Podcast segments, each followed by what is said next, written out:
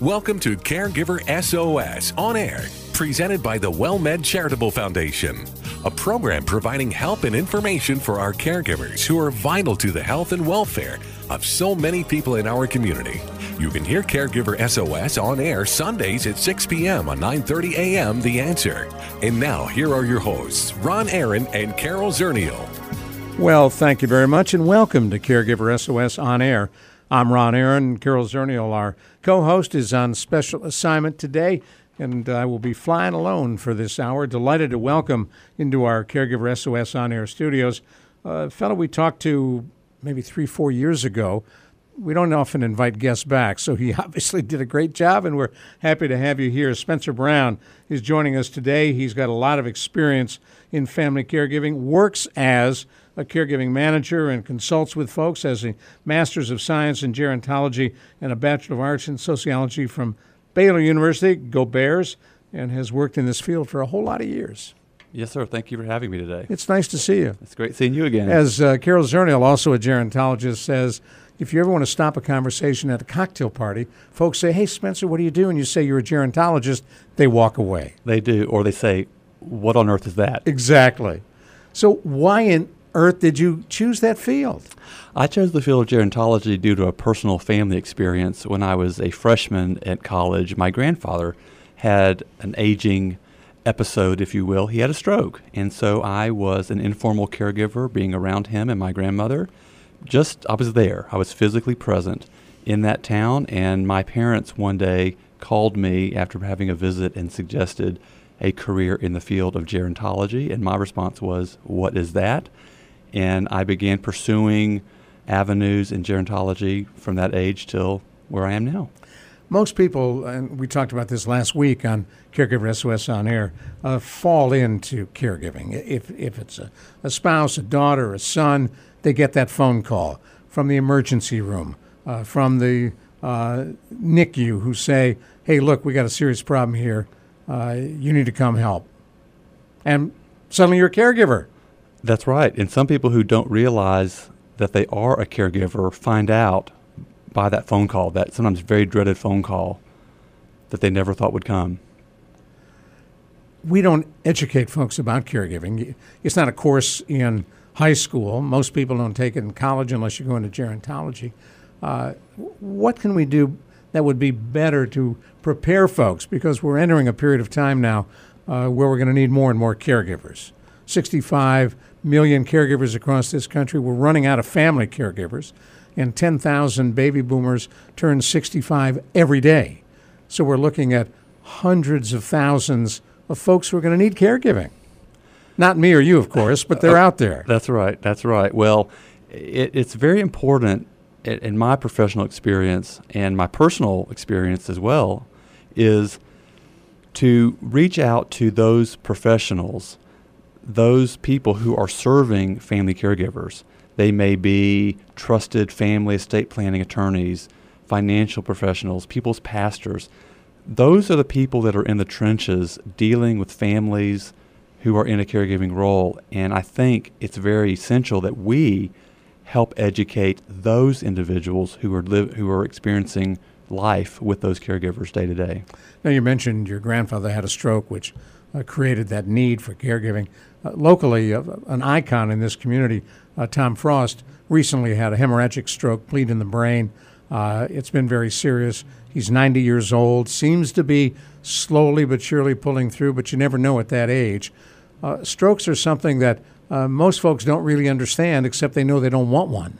Yes, that's correct. They don't know necessarily what the signs, indications are that a stroke may be happening when they've had a stroke, uh, someone's had a stroke, what is the likelihood of it recurring? What can they be doing to prevent it from uh, managing their medical care? There's a whole facet of things that, that people are confronted with, whether it's a stroke or a cardiac event or whether it's diabetes, a very common medical condition that people don't, often don't know how to address. And then, of course, dementia. Dementia. Dementia is very significant. We are seeing a significant increase in dementia, with Alzheimer's disease accounting for at least in the 70% of all the diagnoses of dementias. And our aging population is growing, and we're seeing that change family situations significantly every day. You know, it's interesting. Uh, if folks think if, well, you know, if I live to 80 or so and don't have dementia, I'm good. But 80 years old means 50% of folks who turn 80 will develop dementia. Right. A- age It's is the, age related. age is the biggest risk factor. I also serve as a volunteer for the Alzheimer's Association here in San Antonio, and people will ask, "Oh, my my mother has Alzheimer's disease, so does that mean I'm twice as likely to get it?" And we say, "Well, there could be some indications that heredity has a part, but advanced age is the number one risk factor for getting dementia. That's why I eat a lot of broccoli. Keep I it figure up. broccoli is going to provide my prophylactic to dementia. Excellent. The one vegetable my son ravishes is broccoli. Well, that's So- good. So I'm hoping he will he will stave off dementia too. Everybody remembers, I think, when uh, President Bush commented on broccoli. He never ate it, never liked it. That's uh, Bush 41. Right. Yeah. I remember that. Interesting. So let's talk a little bit about what you do as a consultant uh, to families who are getting into the business of caregiving and the kind of issues that that you see uh, that that are certainly solvable. Yes. Well, family caregivers find a consulting company like ours, Accountable Aging Care Management, because someone tells them about us. Someone knows that they are in a caregiving situation and will say, We know of, a, of an organization, a professional company that can help. And then some of, some of the common issues, uh, the, the, the most common issue is a family that is overwhelmed with what are their options to take care of someone. It could be something such as making the decision to take the car keys away from mom or dad because of safety concerns.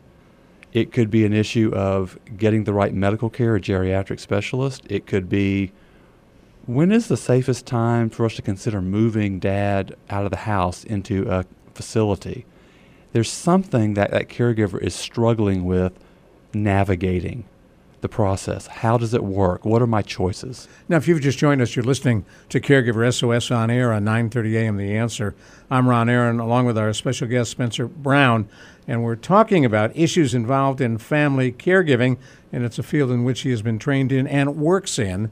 Carol Zernial, our co-host, is on special assignment today, so it is me and Spencer. I can tell you, take the car away, the keys away from someone who shouldn't be driving story that I, I suspect is more typical than not. My my mom and dad at the time both were alive, and my mom uh, had injured herself, fallen, broken both her wrists, not uncommon. She's in the hospital, and, and my dad, who still drove, he was in his uh, mid 80s, should not have been driving. Uh, and uh, the hospital got a lot of complaints about dad pulling it in out of the parking lot because he never looked. Uh, and one day he had three accidents, not serious, but bumper benders and, and what have you. And so we talked to the social worker at the hospital, my brother Jimmy and I, and she said she can help with this. And she said, let's have a meeting with your mom before we talk to your dad. So we sat down in, in mom's hospital room and, and we said, uh, you know, mom, we got a problem here. Uh, dad's driving is uh, not only threatening his life, but the lives of others, and, and we need to uh, get him to quit driving. And she was on board. Well, you're right. We need to do that. Uh, you know, I'll be as supportive as I can. And so we got dad there, social worker, my brother Jim, and I, and my mother. Now, unfortunately, the social worker came from the school of thought that anybody who's in their 80s is deaf. So she began the meeting yelling so dad could hear her in the loudest voice possible Sal! That being my dad's name. A- And uh, it went downhill from there. And we said, you know, we're concerned about your driving. And we think maybe it's time that, uh, you know, we get you someone to take you where you need to be. And he got so intimidated, so frustrated, so emotional that my mother, who was on board, immediately said, What are you all talking about? He's a great driver. He can drive forever. Don't worry about it. And of course, that was the end of it. He finally stopped driving when he lost the keys and couldn't find them. Yeah, it's those kinds of situations, Ron, that family caregivers are sometimes at a loss how to have that conversation, how to bring that concern to the table. You've got sibling dynamics, you've got long distance family members, Everyone has an opinion about things. Yes. How do you have that conversation and bring some cohesion? And that is exactly how families reach out to a, a team like ours at Accountable Aging. So let's take that issue. What's the best advice uh, for taking the keys? Ultimately, um, if Dad hadn't lost the keys, my brother was going to disconnect the spark plugs. Well, that that is one of the options, and I would say for different situations and families, d- disconnecting the the car cable so it won't work that could be the best option. For some, it is actually removing the car from the premise so it's not visibly noticeable. For others, the perfect solution might be not letting the family be the bad guy and taking the car keys and dealing with mom or dad, but having the doctor be the bad guy. For others, it may be calling the local Department of Motor Vehicles. I had a client who whose doctor reported a concern after a seizure she had had, and said no driving for six, just a period of time, maybe six months or so. And it was reported she went to had to take the driving test and the written test. It was not the family. It was not those close relationships that had to say, "We're taking this away from you." It was the Department of Motor Vehicles that actually revoked the license. So I just gave you a few examples Sure. of, depending on the situation, th- the solution could be different. Now, is that something uh, as a case manager you can get involved in? Yes, that's exactly what we, we help as care managers assess a family caregiving situation, like we've discussed already, and help them c- tailor a specific set of options. We assess and we make recommendations about how to best addre- address the needs and how to keep that individual safe and independent. So you function function someone like a mediator.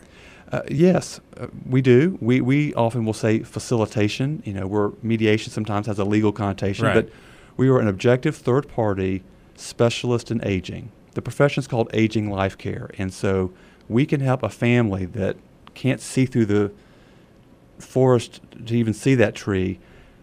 We have that objective perspective that can say, this is what we assess. This is what we think are some of your options. We can help you navigate this process. We'll talk more about this in just a moment. Spencer Brown is with Accountable Aging. I'm Ron Aaron. You're listening to Caregiver SOS on air on 9:30 a.m. The Answer. We'll talk about managing long-distance care needs. We'll talk about when and how to move someone out of the home, and a whole lot of other issues that deal with caregiving. Right here, oddly enough, the show is called Caregiver SOS on air. You ever wonder what you can learn from listening to WellMed Radio? Hi, I'm Ron Aaron. Our co-host Cora Juke is here, nurse practitioner. What can folks learn from WellMed Radio? You know, we talk about a lot of things such as chronic disease management, how to manage your diabetes, your blood pressure, but we also talk about social issues such as what WellMed offers and what you can do to improve your health and improve your life. And it's something that uh, you're, you're newer to Well Radio, and I get a kick out of working with you. What is it you like about doing radio? Well, I like to make sure that my patients are educated, that they know how to take care of themselves, because I only get a brief moment in time to take care of them in the office, and I want to partner with them and make sure they have everything they need at home. Nurse practitioner Cora Juke. I'm Ron Aaron. You can catch WellMed Radio Sundays at 5 p.m. exclusively on 9:30 a.m. The Answer. Be there.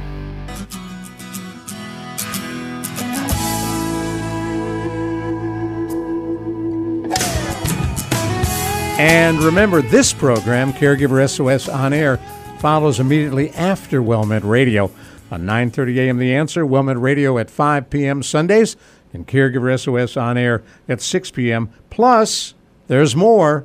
Podcasts of all of our shows are available to you at no cost, and if you are on a, Mac, iTunes will deliver those to you at absolutely no cost, and you can uh, uh, search Wellmed Radio and Caregiver SOS on air through iTunes, and they will deliver them to you on a weekly basis.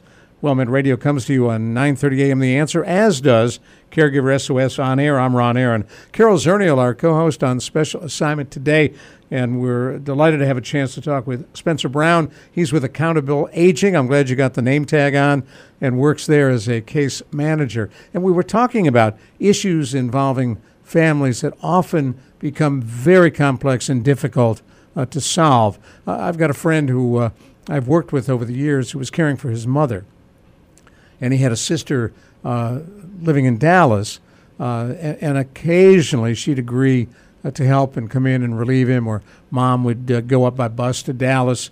But it didn't work out very well because she wasn't interested in providing that kind of care, and my friend was just be, being becoming overwhelmed. How do you get siblings to participate more fully? That's, That's a, a, nice smile you ought to see here. Y- yes, yeah. yes, that's a very loaded question. Um, family dynamics uh, are a significant part of this caregiving experience. Not everyone is naturally inclined. Not everyone is available and uh, nearby to do it. Not everyone wants to do it.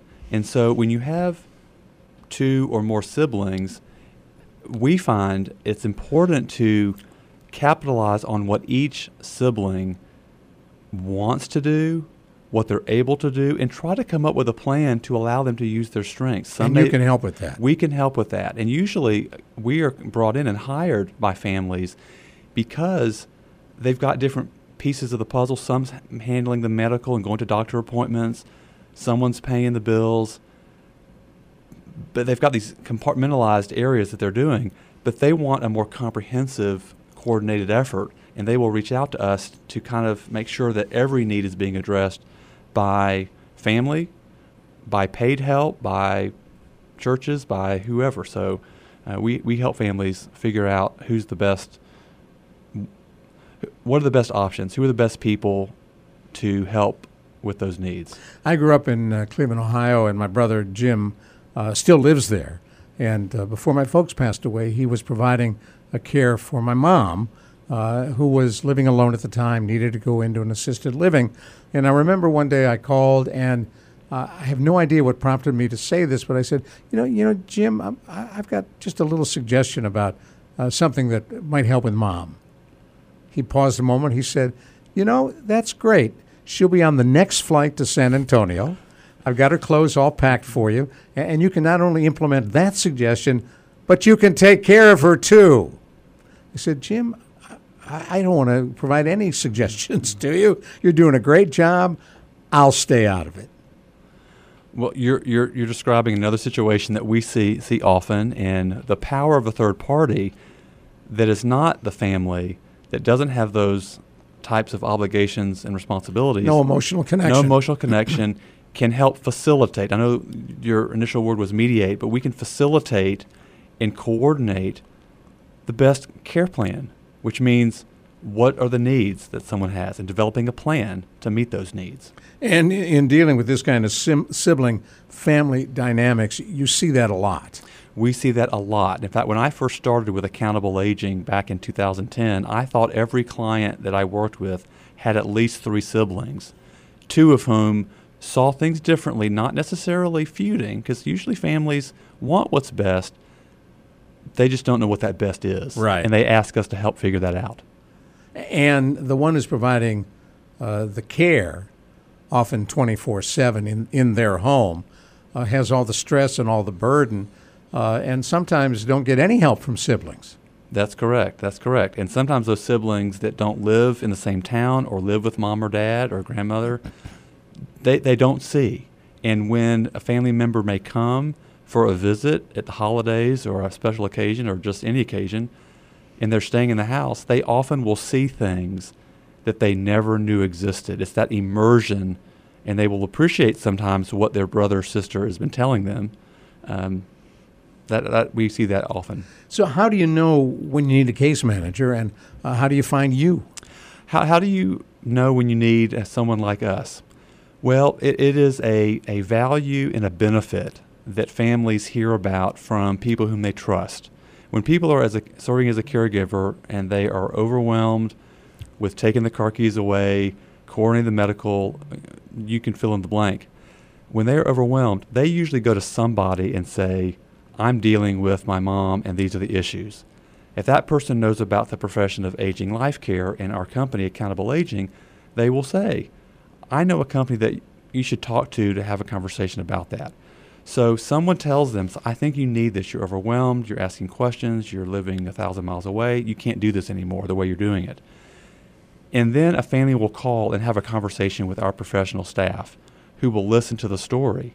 And we will tell them the way a third party objective care manager can be of value to them We can tell them the value that might be present, and a family then will internalize that and say, "Oh my goodness, you mean someone can actually go to the medical appointments and coordinate, make sure all the pieces are working together, and send me a report about what's transpiring, keep me up to speed on all that? I'm sold. That's enough for me to hire you." So the value is always in the eye of the customer, that Mm-hmm. family member, that guardian, whoever the person is that's hiring us. So, what are some of the other services? Because that's, uh, especially for someone who lives out of town, but even someone who lives in town where uh, the care recipient lives, uh, not everybody has a job where they can take off willy nilly to go to doctor's appointments. Correct, correct. In fact, I met the other day with a, uh, a fella, and we're going to get him on Caregiver SOS on air, uh, who uh, for 10 years cared for his mother. Uh, and he was in a job working for a large insurance company that didn't like him taking time off to go to doctor's appointments. Said, You can't keep doing this, which was a big problem because there was no one else to take her. And so he ended up getting another job where he made clear before he accepted the position that here's what he comes with, here's the baggage, and they were fine with it. But if you're available to go to those appointments, and if the care recipient is comfortable with having a third party go, uh, that solves a big problem for people. Uh, It does. It does. It solves a, a big problem that we see, Ron, and that is keeping track of all the moving pieces the doctors, the caregivers in the home, the appointments, the you, you can the nursing staff there, anything. Uh, that the coordinating all of those stakeholders, all of those interested parties, that's what family caregivers we find struggle with the most. See, I could have used you. You could have used me. And I'll tell you why. And I've talked about this on the air, so you know I don't care about HIPAA. There's no problem. I'm talking about myself. Uh, I had knee replacement surgery, uh, and I wasn't able to get around. I had several follow-up appointments, and my wife, who's got a wonderful job and who's very busy, is a self-admitted non-enabling caregiver. Get there yourself. Uber can take you, right? Yes. let alone if you want a bottle of water, you can walk across this room. I then was diagnosed with uh, AFib, irregular heartbeat, a- and for a period of several weeks, I had 8 million doctor's appointments uh, to which she did not have the time to go. Literally didn't have the time to go.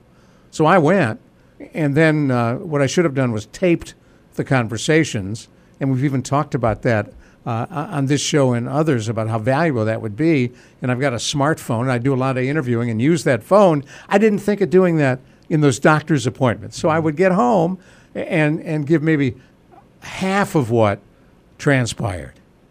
Right. When you're when why you, didn't you come help me? Where were you when I needed you? You didn't call Ron.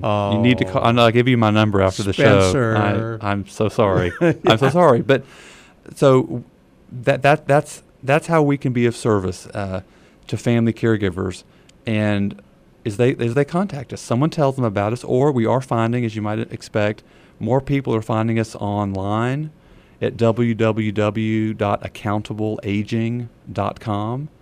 That is our company's website, and that's you can be directed to us in all of our Texas markets where we serve. And, and when you Google for that kind of help, what do you Google and, and you come up? Well, I would say, since I'm able to give you some inside scoop, if you want to say uh, geriatric care management, which used to be the profession's name, Right. uh, the profession is now called aging life care. Care managers, senior care manager. A lot of people are Googling like that, but And you all come up.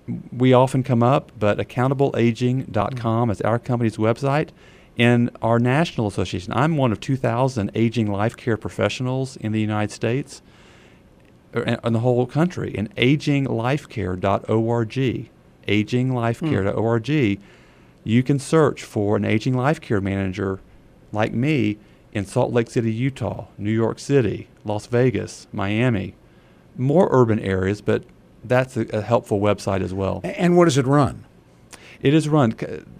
The age, profession of aging life care is a fee for service. So those of us that are doing this with a professional company are billing an hourly fee for the expertise to help families caregiving. So And it, is it covered by insurance at all? it is typically not covered by insurance. However, there are a few long-term care insurance policies that may have a carve out for what's called care coordination, private care consultant, different terms. And we have had success getting some policies to Right. pay, but basically it is a fee for service opportunity helping families. It's an hourly paid. And, and generally, what does it run an hour? Probably in the in the United States, in different areas, probably you are seeing between a hundred to one hundred seventy-five dollars or so, say one to two hundred dollars an hour, depending on where you are in the United States, is probably what you're expecting. And that's a 60 minute hour, unlike a shrink, which is never 60 minutes. Well, you know, that's that's correct. And and this profession has lots of nurses, registered nurses, professional social workers, and the like. And so when you hire an aging life care professional, a company like Accountable Aging, you're hiring a professional health and human service expert in aging. We're going to come back to this in just a minute. I'm Ron Aaron. Spencer Brown is our very special guest here on Caregiver SOS on Air. Carol Zernial, our regular co host, is on special assignment today. So, A, it's me and Spencer and Roland Ruiz, our technical director, and that'll work. This is Caregiver SOS on Air on 9:30 a.m. The Answer.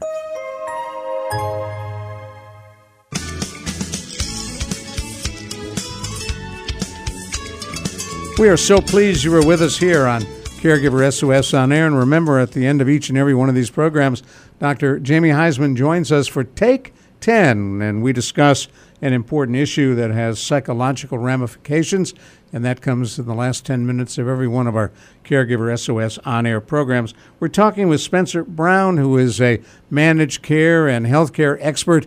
Company is Accountable Aging, and we're talking about ways in which uh, if you're in a situation where you're a caregiver or someone you know is a caregiver, their company and others can provide the kind of help that you may need. I, I want to talk a little bit about how, how, you deal, and you had suggested to us that that was a good topic, dealing with new medical diagnoses or a crisis. All of a sudden, you know, mom or dad or your spouse uh, is diagnosed with, like in my case, AFib out of nowhere. Yes.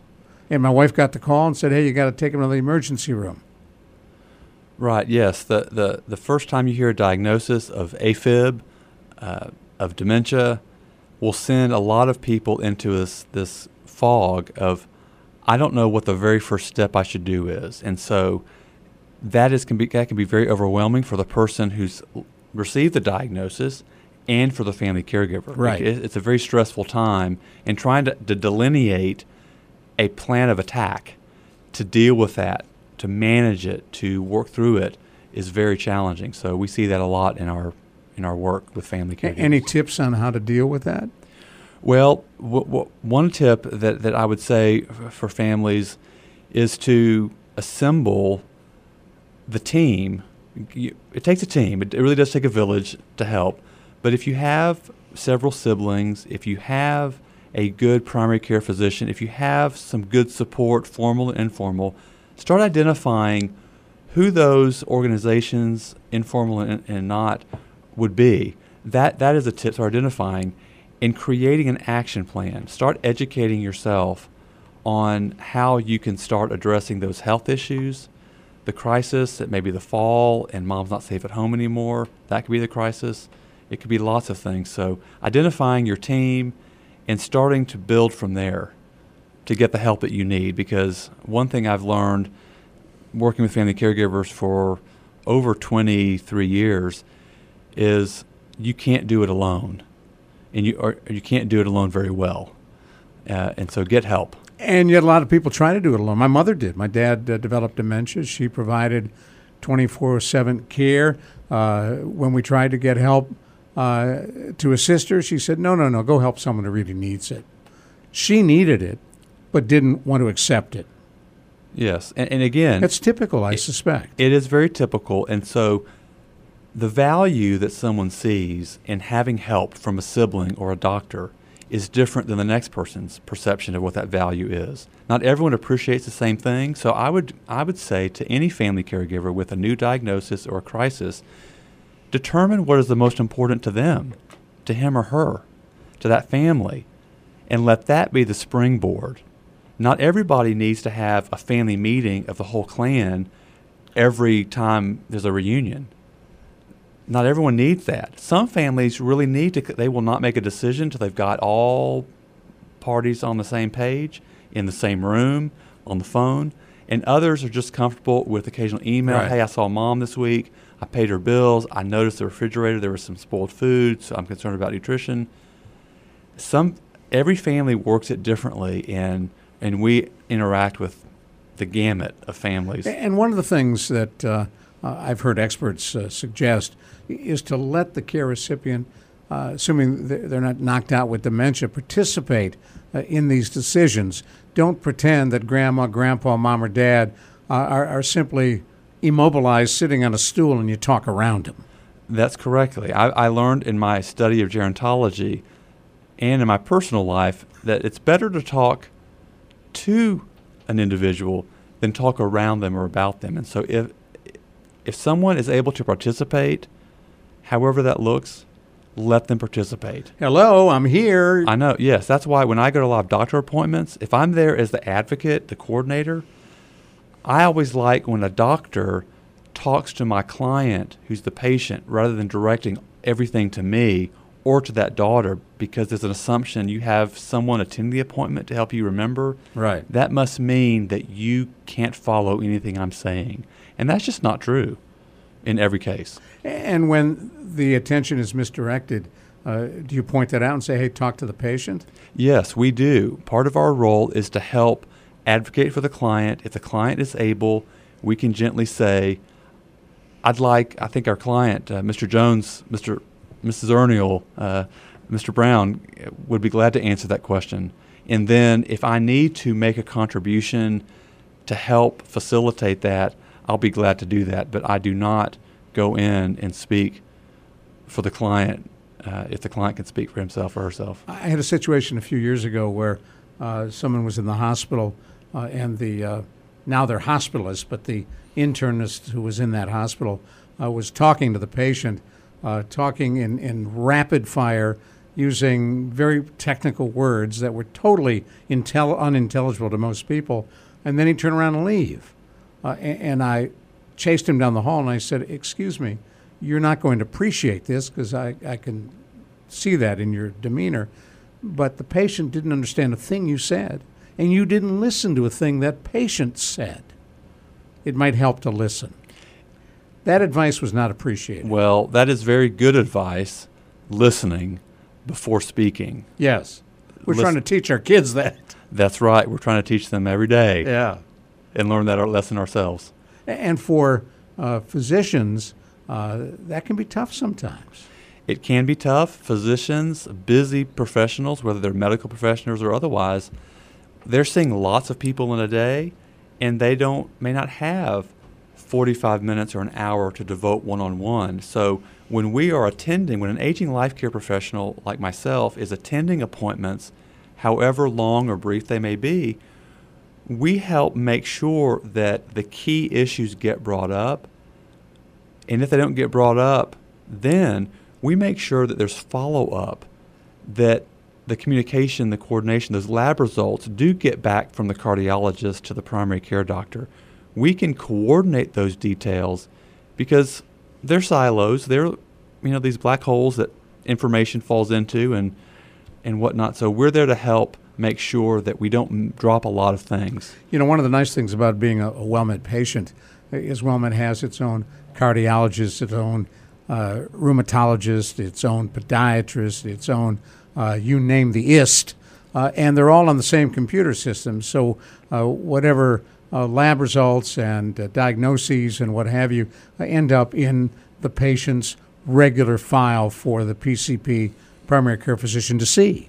There aren't silos, it's all together. Right. And that's and WellMed is one of those unique organizations that does that. And so another piece of advice that I would give in a medical crisis or something similar is as you're assembling a team, try to consolidate. Don't have your medications at three and four pharmacies.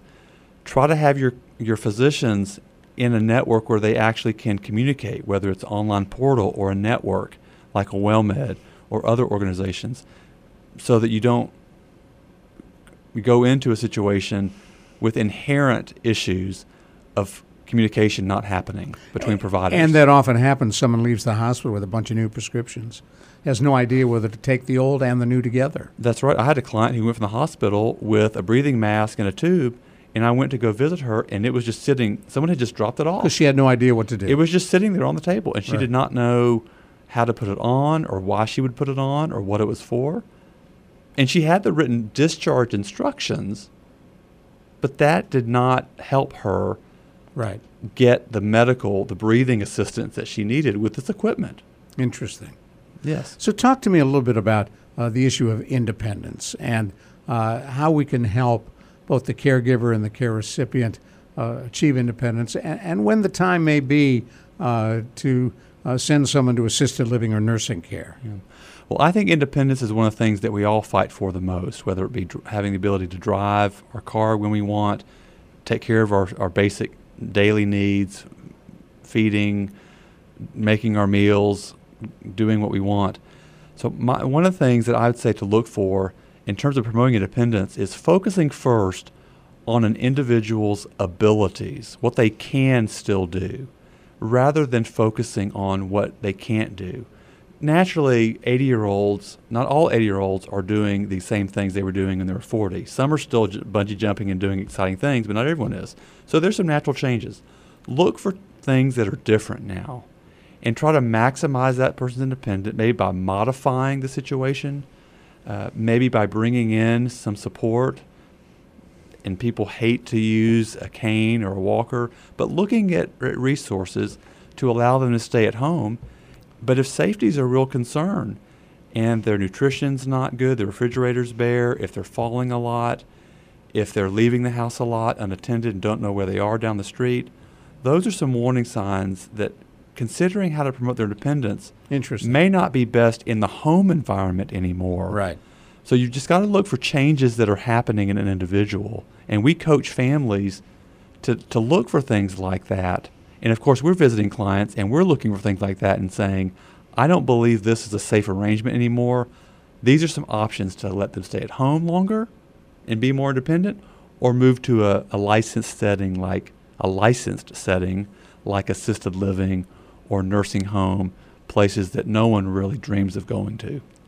And, and one of the issues, of course, uh, is that whole question of socialization. Someone who's independent and, and at home often sees no one, talks to no one other than the caregiver, uh, and they're very isolated. Yes, they are, and and sometimes, which is a negative. It, yes, it is. It, it is a negative for lots of people, and I have seen many clients in my career for whom the socialization of being in a congregate setting brought them back to life. Having three balanced, nutritious meals a day helped fuel their bodies physically, and the socialization fueled their body, emotionally, spiritually, holistically. And so that, that's a significant part of socialization, and, and that's one of the hardest things for people to, to evaluate when thinking about leaving the independent setting of, of their residence, their home, where they raised their kids, their grandkids came to visit, and now they're looking at a, a retirement community, any place. It doesn't matter what the place right. is, a different place. But there can be wonderful benefits. As a former nursing home administrator, no one ever wanted to come in there and live there. But a lot of people that lived there had lots of quality of life that was really That's a good point. Uh, really, really significant and help the families who made those gut wrenching decisions feel a little bit or a lot better about making those hard caregiving decisions. I remember my mom went into an assisted living facility outside of Cleveland, Ohio, where she, she, she really couldn't care for herself at home alone anymore. Uh, and it had all the activities. She she never had dementia. Was you know as smart as could be. As she used to say, my body's just getting old. Uh, and I asked her one day. I said, "Well, how is it there? Are you having a good time?" And she said, "Ronnie, they are all old people." And I said, "Well, mom, so are you. Not like me. Oh no." And she never really bonded with a lot of people there. Yeah. People don't usually internalize and see themselves in that role. Right. We talked about early about not seeing yourself as a caregiver Yeah. when you really are doing a caregiving role. People that are in an older chronological age bracket Yeah. don't view themselves as old. It's those other people. Exactly. It's those other people. I I would never, I can never be in a place as a, a walker. And then they get a walker and they say, oh, So it's Yeah. it's how you see yourself is a big part of it as well. Now we are flat out of time. How can folks get a hold of you if they want to do that? People can call, can contact us. Our website is www.accountableaging.com. That's probably the best place to look. Our Okay. telephone number is 210 568 7934. And we'd be glad to be a resource for family Perfect. caregivers around Spencer Brown, Texas. thank you very much. Appreciate you coming in. Thank you. For Carol Zernial, I'm Ron Aaron. Up next, guess what? Take 10 on 9:30 a.m. The Answer.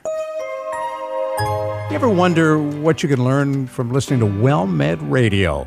Hi, I'm Ron Aaron. Our co-host Cora Juke is here, nurse practitioner. What can folks learn from WellMed Radio? You know, we talk about a lot of things such as chronic disease management, how to manage your diabetes, your blood pressure, but we also talk about social issues such as what WellMed offers and what you can do to improve your health and improve your life. And it's something that uh, you're, you're newer to WellMed Radio, and I get a kick out of working with you. What is it you like about doing radio? Well, I like to make sure that my patients are educated, that they know how to take care of themselves, because I only get a brief moment in time to take care of them in the office, and I want to partner with them and make sure they have everything they need at home. Nurse practitioner Cora Juke. I'm Ron Aaron. You can catch WellMed Radio Sundays at 5 p.m. exclusively on 9:30 a.m. The Answer. Be there.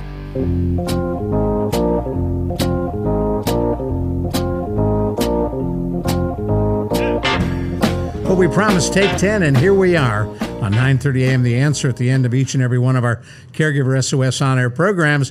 We welcome Dr. Jamie Huysman, nationally known psychotherapist and expert on addictions and caregiving. I'm Ron Aaron, along with our co-host Carol Zernial. And Dr. Jamie, uh, as you go through that caregiving process, uh, I, I think of the poem as you reach that pathway? Do you take the one less traveled or the one that everybody's hopping down? How do you decide what are the right decisions as they come up during the caregiving process? Stay at home, go to assisted living, go to nursing care, bring in home health care. There's a ton of things you have to decide. So, so what makes uh, you know what are the elements of good decision making um, as we go along the caregiving journey? Wow, this could be a full hour segment, couldn't it? It could be. Well, you know, guess- life is so. We were we were talking to um, a guest, and they were talking about how much more complex things are. I mean, not just the home decisions, but medical decisions. So, you know, we're bombarded all the time from legal, financial, care, medical, all all these different kinds of decisions. You know, what what do we do to kind of ground ourselves and give us time to make the best decisions we can? you know, even the treatment options, depending on the disease or the affliction, uh, have so multiplied. It's so true. Caregivers often need to make such tough decisions on, you know, under such tough kind of challenging conditions. And it's interesting, you know, every person is different. Every person has a different path of self-awareness, of self-esteem, of confidence. Every situation is marred by so many different confounding factors. Uh, my personal feeling is that the first thing you have to have is respect, if you will, and dignity for the person that you're taking care of and and be able to bring them, if they can cognitively handle it, immediately into the picture. After, and this is after, we've actually brought a professional in who can lay out all of these difficult decisions for us clearly. All right, so let me untangle that. The first thing we want is somebody who can help us lay out the path in front of us. And who would that a little person bit be? of a map. Who would that person be? Ger- A geriatric care manager is a fabulous place to start. Uh, licensed clinical social workers who often are geriatric care managers who have a background, you know, in senior care, they have seen the gamut, if you will, of people, of families, and of, of, of patients, if you will, and what may be the best path for them, um, or at least to give you a whole potpourri of different decisions and outcomes that occurred. So, so we have the person on. We identify someone, and we can call our local area agency on aging to help us locate a professional that's going to help us lay out the plan. And then you said something very interesting. You talked about getting kind of getting our head in the right place, thinking about the person that needs the care, and and thinking, you know, I'm going to approach this uh, situation and this person with dignity and respect. They are not my child. They are not someone who is less than me. They're because they're sick, they're down, and because I'm not, I'm up. You know, we're, we're going to get our head in the right place.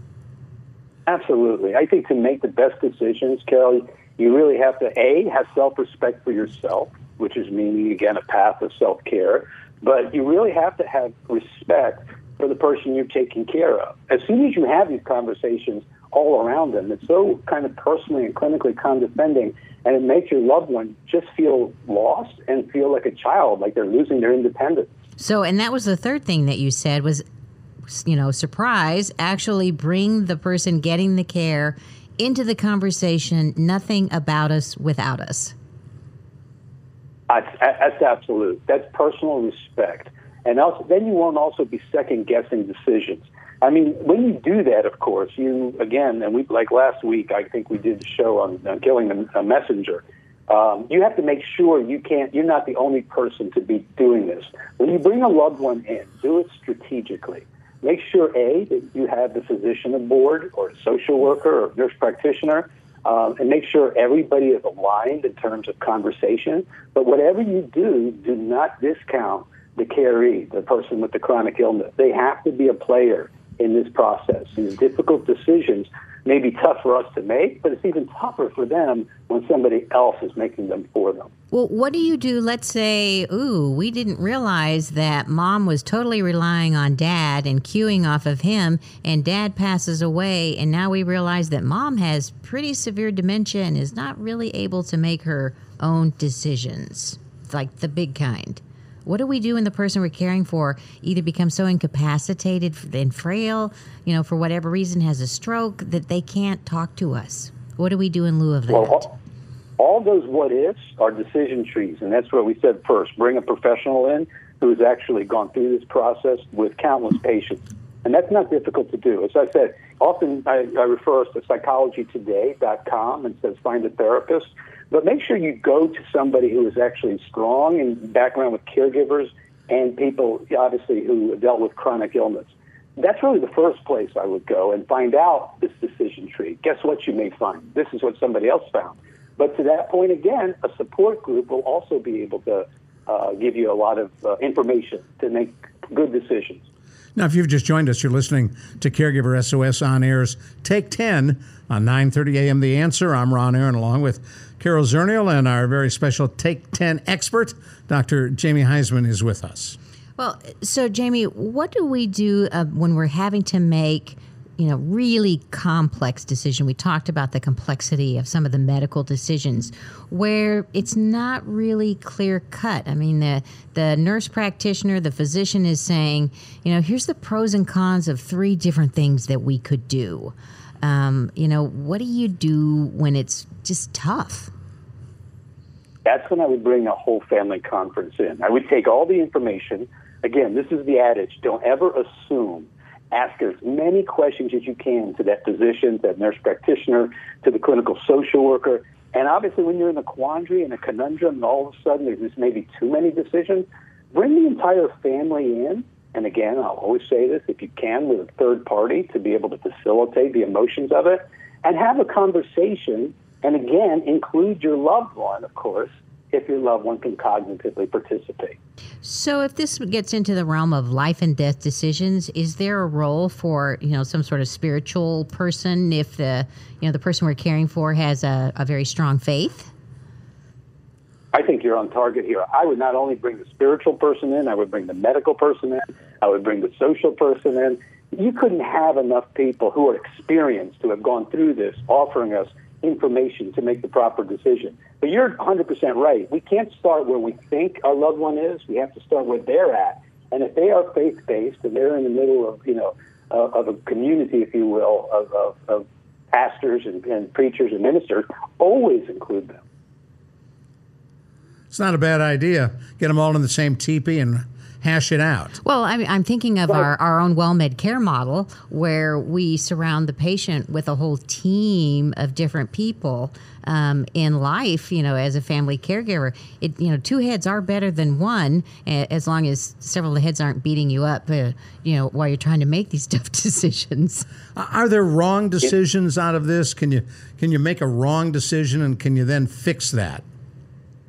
I think you can, of course. I think that's the informed consent part, Ron. I think you have to be very upfront with everybody that you can be making a wrong decision. Of course, the caregiver that's dealing with issues of death and dying, you know, you probably don't have a second shot uh, of, of biting that apple. But I think that everybody in the group, the family, if you will, the professionals, I think everybody has to understand we're human beings and not human doings. And so we can try something. Let's say we try a skilled nursing facility and it doesn't work. Well, let's keep that out there. Maybe it's an assisted living facility. Maybe we need to redo our house. But you really have to have a consensus and again include the loved one and then go from there. Well, I think you make an, an important point because there are decisions that you you do need to undo, and people have brought their loved ones home from a facility or changed facilities or decided um, some sort of physical hospice location is better than staying at home because the medical needs are great. Um, so, you know, it, that can be. Uh, it's okay if you don't get it right the first time. Not all the time, but you know, you can. There's some latitude there. You get to do the best you can. I think that's the best advice, Jamie. Do the best you can do the best you can. This perfectionism is not about caregiving. That is possibly the worst way to go into it. Also, this is one good reason why people should have advance directives. On the death and dying, maybe we don't have to refer to a lot of other people. Maybe we just have to refer to our loved ones' wishes. I like that. And if you don't have an advance directive, do it today or tomorrow. Thank you for listening to Take 10 on Caregiver SOS On Air. Thank you to Dr. Jamie Huysman, Carol Zernial. I'm Ron Aaron. We'll catch you again next Sunday at 6 p.m. on 9:30 a.m. The Answer. You've been listening to Caregiver SOS on air, presented by the WellMed Charitable Foundation. Email suggestions and comments on this radio program to radio at wellmed.net. And join your hosts Ron Aaron and Carol Zernial for another edition of Caregiver SOS on air on 9:30 a.m. The Answer.